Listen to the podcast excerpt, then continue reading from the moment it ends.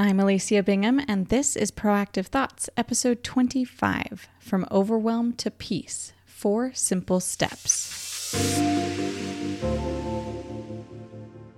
Did you know that you can live the life you want simply by being proactive with your thoughts? My name is Alicia Bingham. I'm a life coach, a mental health advocate, and a member of the Church of Jesus Christ of Latter day Saints. And if you come with me, I can show you how.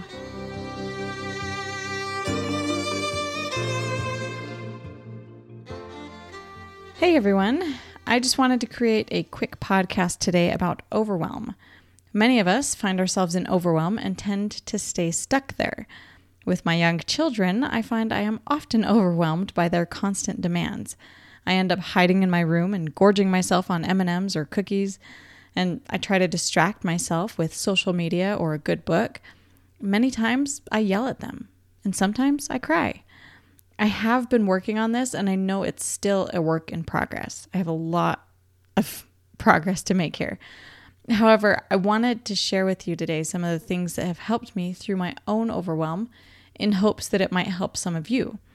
I have a four step process to help achieve peace and calm when you find yourself feeling overwhelmed. The first step is to stop.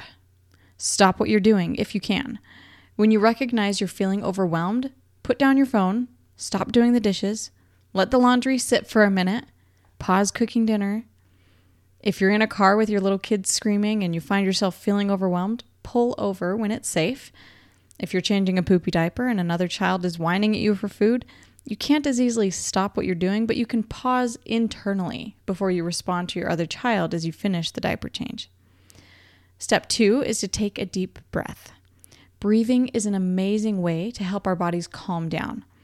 When we're focused on our breathing, we can't think about the other things that are overwhelming us.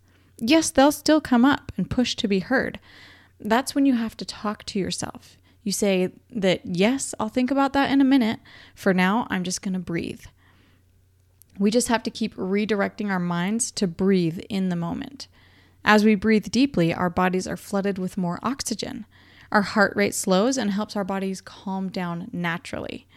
Breathing deeply also helps release endorphins, which is a chemical in our bodies that can help us feel good and calm.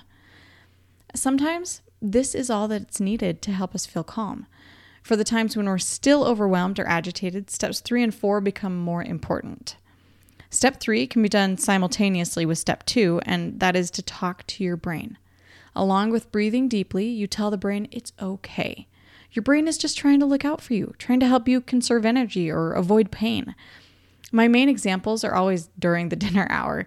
For some reason, everyone must get hangry at the same time because all the kids seem to need me during the hour before dinner as I'm trying to prepare it. One child is crying, another is whining for something, the toddler is wrapped around my legs as I stumble in the noise trying to make dinner. I find myself getting overwhelmed much more easily during this time more than any other time. I stop and take deep breaths, but often I need this other step as well. I have to remind myself I'm a human having a human experience. I feel overwhelmed, and that's okay. I can do overwhelm. When you move into resistance or avoidance, that's where you lose all your power. It becomes so much more painful and uncomfortable to feel overwhelmed because you're layering other negative emotions like frustration or anger on top of it. We often blame those around us for our feelings. Like, if the kids would just leave me alone, I could make dinner in peace. But I also recognize it's my thoughts and just allowing them to be there, recognizing I'm a human and it's all okay makes it easier to bear. Allow the feelings of overwhelm. Accept that that's where you are and that's okay. Step four is to write. Writing helps a lot. If you're in a place where you can stop and write, do it. Put the kids in a safe place, even if they're crying, and go write for five minutes. If you're at work, stop briefly and write about why you're feeling overwhelmed. Write about what's upsetting you. It really doesn't have to take long. Write down all your thoughts and feelings about whatever is going on for you. This helps your brain to actually process those feelings. It tells your brain that it can calm down because its concerns have been heard and won't be forgotten. I find when I don't write it, I end up feeling more negative emotions as I stew in the thoughts throughout the day or the week. Even saying them out loud doesn't do the trick for me as effectively. It helps some, but not as much. Recording myself doesn't get me to the same place of calm and peace as physically writing or typing it out. Neither does talking to a friend about it. So I can either take the five minutes to write and feel some relief, or I can suffer with overwhelm and other negative feelings for far longer. Now, I want to share a quick story about my own life because, let's be honest, I'm still a mess most times. This work of life coaching is one of the main things that helps me get through it, though. This past week, I've been stuck in overwhelm as I've been worrying about making decisions and feeling like I can't do it all. I find myself avoiding all the work I need and want to do instead of taking one step at a time. I forget that to eat the steak, you slice one small bite at a time. I was actually quite overwhelmed today. And to give you some perspective of what this looks like, I want to sort of describe how it went. So I had all the feelings the frustration, the overwhelm, the resistance, resentment, anger, self pity. It all felt so heavy. I was thinking about a discussion my husband and I had the night before, and my four year old was whining for more food, and the two year old was yelling to get down from his high chair.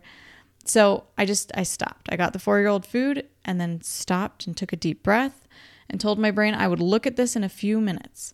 I told myself I wasn't ignoring this, but I was just going to focus on getting the boys down for naps and quiet time, and then I would think about this some more. So that's what I did. When I got them settled, I wrote all my thoughts down. I got it all down on paper and I cried a little. I allowed myself to feel frustrated for a bit. As I wrote, I started to feel calm. When I finished, I felt much more peaceful and actually quite emotionally exhausted, so I took a nap. Did that cure the overwhelm? No, but it sure did help me feel calm and more peaceful. I was able to rest and recognize it's all going to be okay. I can just choose one small thing to tackle in the moment. In the moment, it was taking care of the kids, getting them what they needed, and settled in for quiet time and naps. Then I could focus on me and my needs. And I would also add that a step five would be get coached, right? Like, I notice a huge difference when I get coached and I can look at my brain and realize, okay, this is all going to be okay. This is normal. And, and I can adjust how I want to think about every situation. Now, this four step process that I've outlined can be used to handle any negative feeling, but overwhelm is one that many of us get caught up on. So, these four steps work beautifully for it. So, just to review step one, stop if you can. Step two, breathe. Step three, talk to your brain. And step four, write. Plus a step five, getting coached, because let's be honest, coaching saves my life. So, with these four steps, or five steps if you want to add that one in, you can handle any emotion, even overwhelm. That's all I have for you today. If you liked what you heard and think you might be interested in getting coached or working with me, or you just want to learn more, you can visit my website at binghamcoaching.com. That's B I N G H A M C O A C H I N G.com. There, you can send me an email with any questions or topics you'd like covered on the podcast. Or if you're ready to take your life to the next level, you can sign up to get coached. Also, I would love it if you would leave me a review and share it with your friends. That way, more people like you can find my podcast. And remember, when you choose your thoughts, you choose your life. See you next week.